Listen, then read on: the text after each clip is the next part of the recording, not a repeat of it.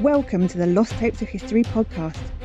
You're about to eavesdrop on the first 10 minutes of a private conversation between a Tudor personality and, frankly, someone just trying to do their job.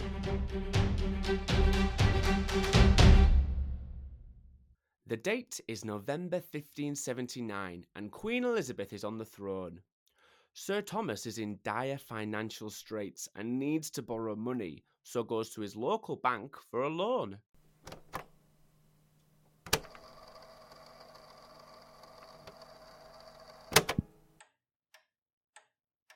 Mr. Gresham? Sir. Um, I'm a sir. We don't get many sirs in here asking for loans. I apologise. You don't recognise me then? Should I?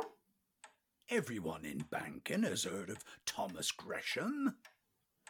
Gresham, Gresham. Gresham is in Gresham's law.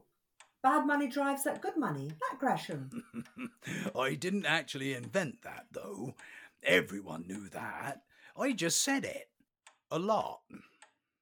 Indeed. What can I do for you, Mr. Uh, Sir Thomas? I am heavily in debt. I need to borrow to pay my creditors until I can sell my land. I am what they call asset rich but cash poor. I am what they call sympathetic but cynical. What's the debt? Five thousand eight hundred and eighty pound. But that's 5.8 million. then you see the problem. I can see a debtor's prison. I'll take anything. I'm desperate. I need to go through your financial history before I can agree to any loans. Oh.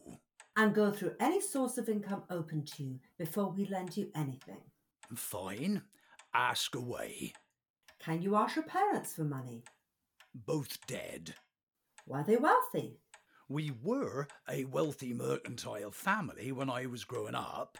My father was a munitions transporter. A munitions transporter? What? An arms dealer?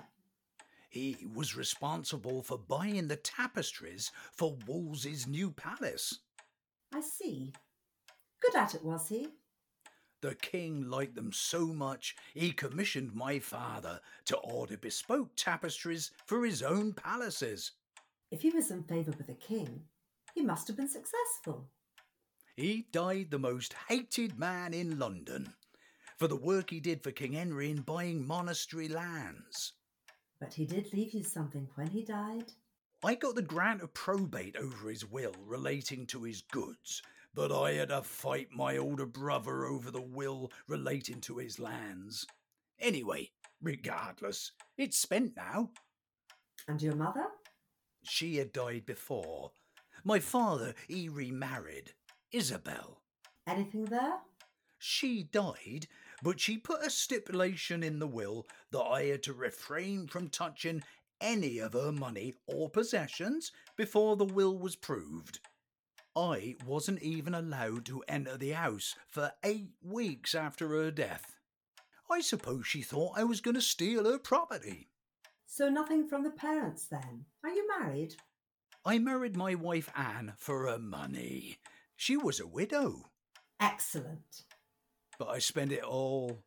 I appropriated her lands in which she had a life interest in trust for her sons by her first marriage, and I invested all her capital into my business. Right. So she's got nothing then? Nope. Not if I have anything to do with it. what about children? My only legitimate son, Richard, died when young. I have stepsons. Anything from them? I took control of their estates from their father and took the rents myself. Ah. I paid for their upbringing, but the surplus profit I kept. To invest for them to access later? No. But it was accounted for as separate from your income? No. Oh, and I have an illegitimate daughter from my time in Antwerp. Her name is Anne. And do you support her? do I, heck? I wanted her off my hands as soon as I could. When she were 13, I married her off to a chap of 23. Thirteen. Oh, it's okay. He was a friend of the family. She was virtually illiterate, so her bridegroom wanted her to learn to read and write before she became a part of the family. I thought, nice idea, but who's going to pay for it? Not you then. I negotiated a dowry for her, but soon after the wedding, they realised that the lands I'd promised weren't given outright at all. How's that? I still retained a life interest, and then I leased them to tenants and collected the rent for myself. They'll have to wait till I'm dead before they get them. No other kids? Well, my maidservant got pregnant, but I managed to marry her off to another of my servants, so nope, no more kids. Right. What about other family? Don't talk to me about family. Most of them are living with me in Gresham House. Oh, really? Honestly, I'd rename it the Gresham Hotel, but that still doesn't mean they'd pay. They're all dependent on you then. My wife's first husband, he stipulated in his will that I had to pay out for 48 members of his wife's extended family for the rest of their lives. 48! Sheesh. My father in law, William, had a habit of helping himself to cloth and wine from my warehouse whenever it took his fancy. Oh, My brother John hated me ever since I contested my father's will. And I shortchanged my sister in law over payment of her annuity. She hates me as well. Oh, oh, oh, and my half sister, Christiana, sued me for meanness and called me avaricious. right. No joy there then. I learned my trade the hard way as an apprentice to my Uncle John, who initiated me into the textiles business. I worked my way up to the top. All right, Alan Sugar. Once I married, I got promoted within the Mercer's Company. Sounds good. As a liveryman, I was allowed to trade entirely on my own account, to open my own shops and take on apprentices. What kind of thing did you sell? Exports were unfinished woolen cloth, tin, and lead. Imports were luxury fabrics like satin, damask, and Genoese velvet. Sounds like a good business. But then I started importing cotton and fine jewels like diamonds, oh, and the odd weapon or two. So, where were you operating from? Did you say something about Antwerp? Yes, that's right. I made over a 120 trips there, which was not enjoyable because I get seasick. How was Antwerp? I've never been. I learned how money worked there, right on the trading floor. I had my finger on the money pulse. Did you now? I knew every Flemish, German, or Italian merchant operating in Antwerp or London that mattered. I lived and breathed exchange rates. You had a lot of money in Antwerp then. Oh, yes. I bought things, I loaned it to people, but I had too much. Too much? I'm unaware of that problem. And I couldn't physically get the cash back to London.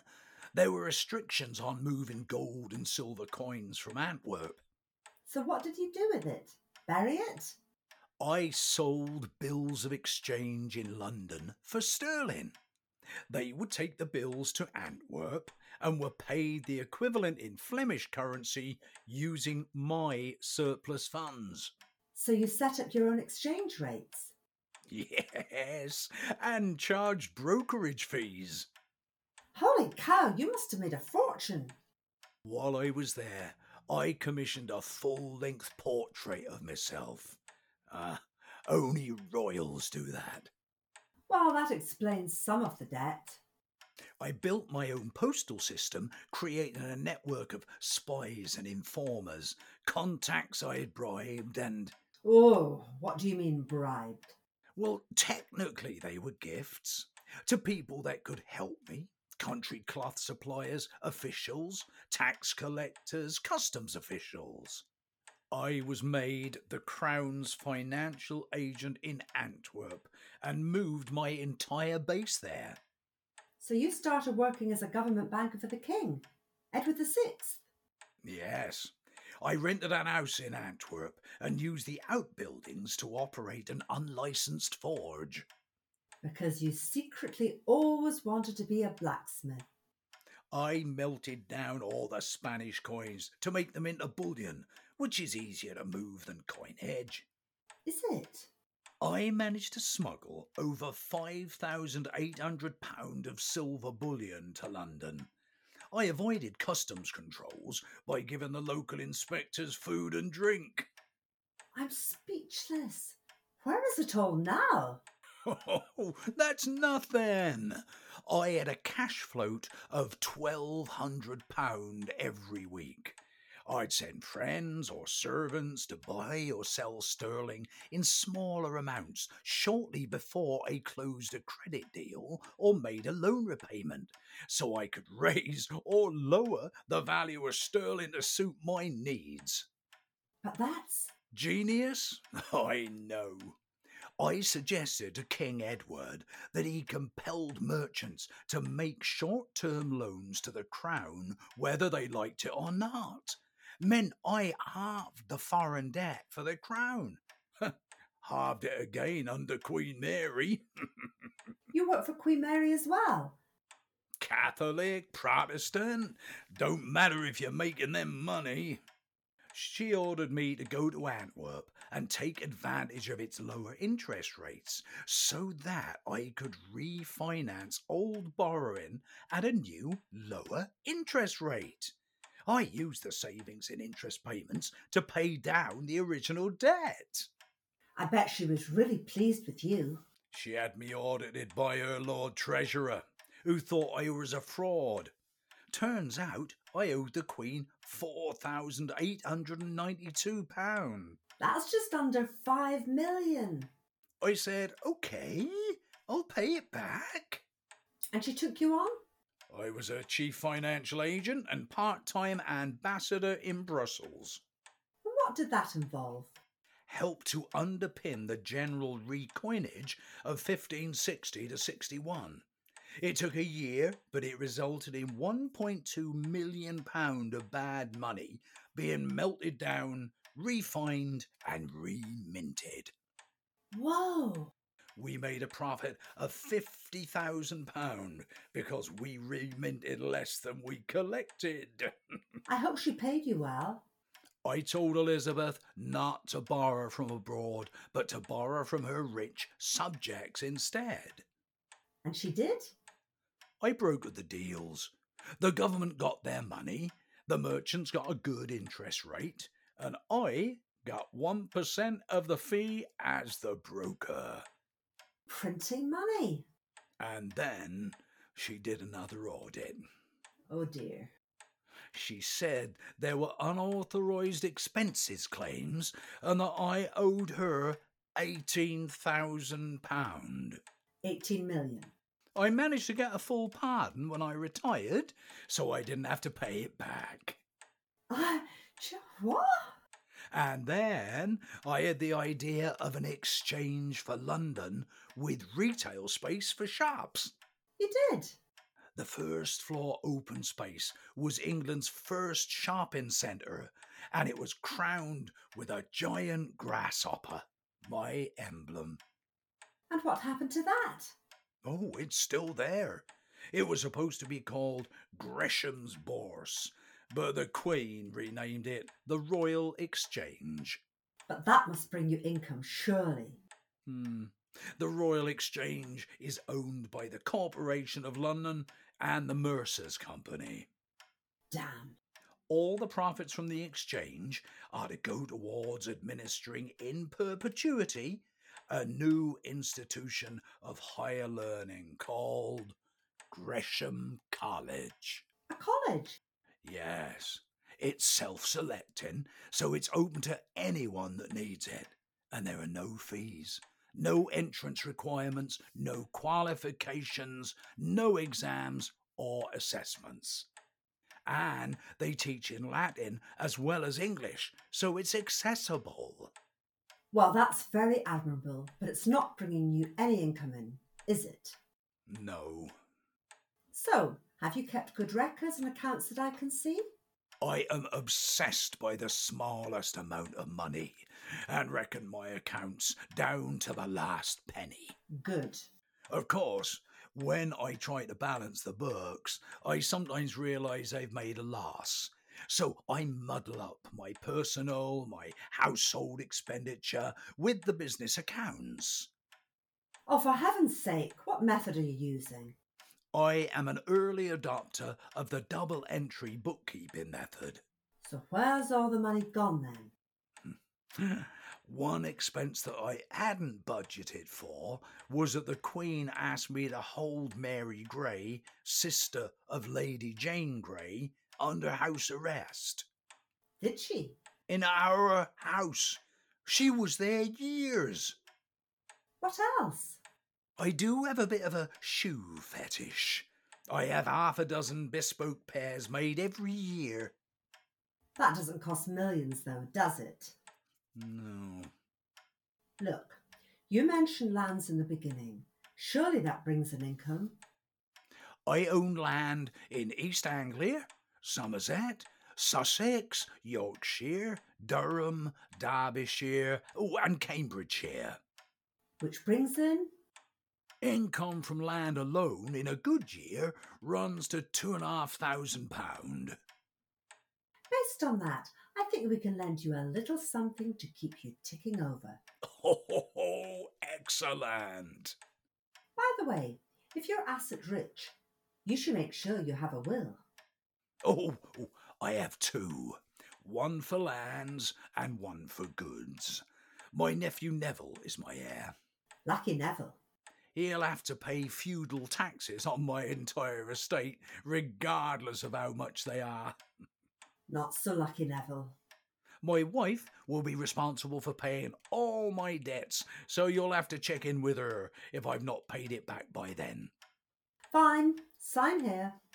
I've also told the University of Cambridge that I will be leaving them a sizable amount in my will, That's nice. but I'm not. I just want to whiten them up.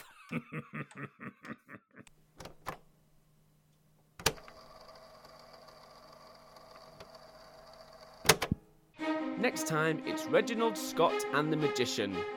Is he going to disappear? The Lost Tapes of History podcast is a Since 79 production. If you've enjoyed it, please leave us a review and subscribe to get more episodes. To fact check what you've heard on this person, visit our website losttapesofhistory.co.uk. You can also follow us on Twitter at Since79p and use the hashtag Lost Tapes of History.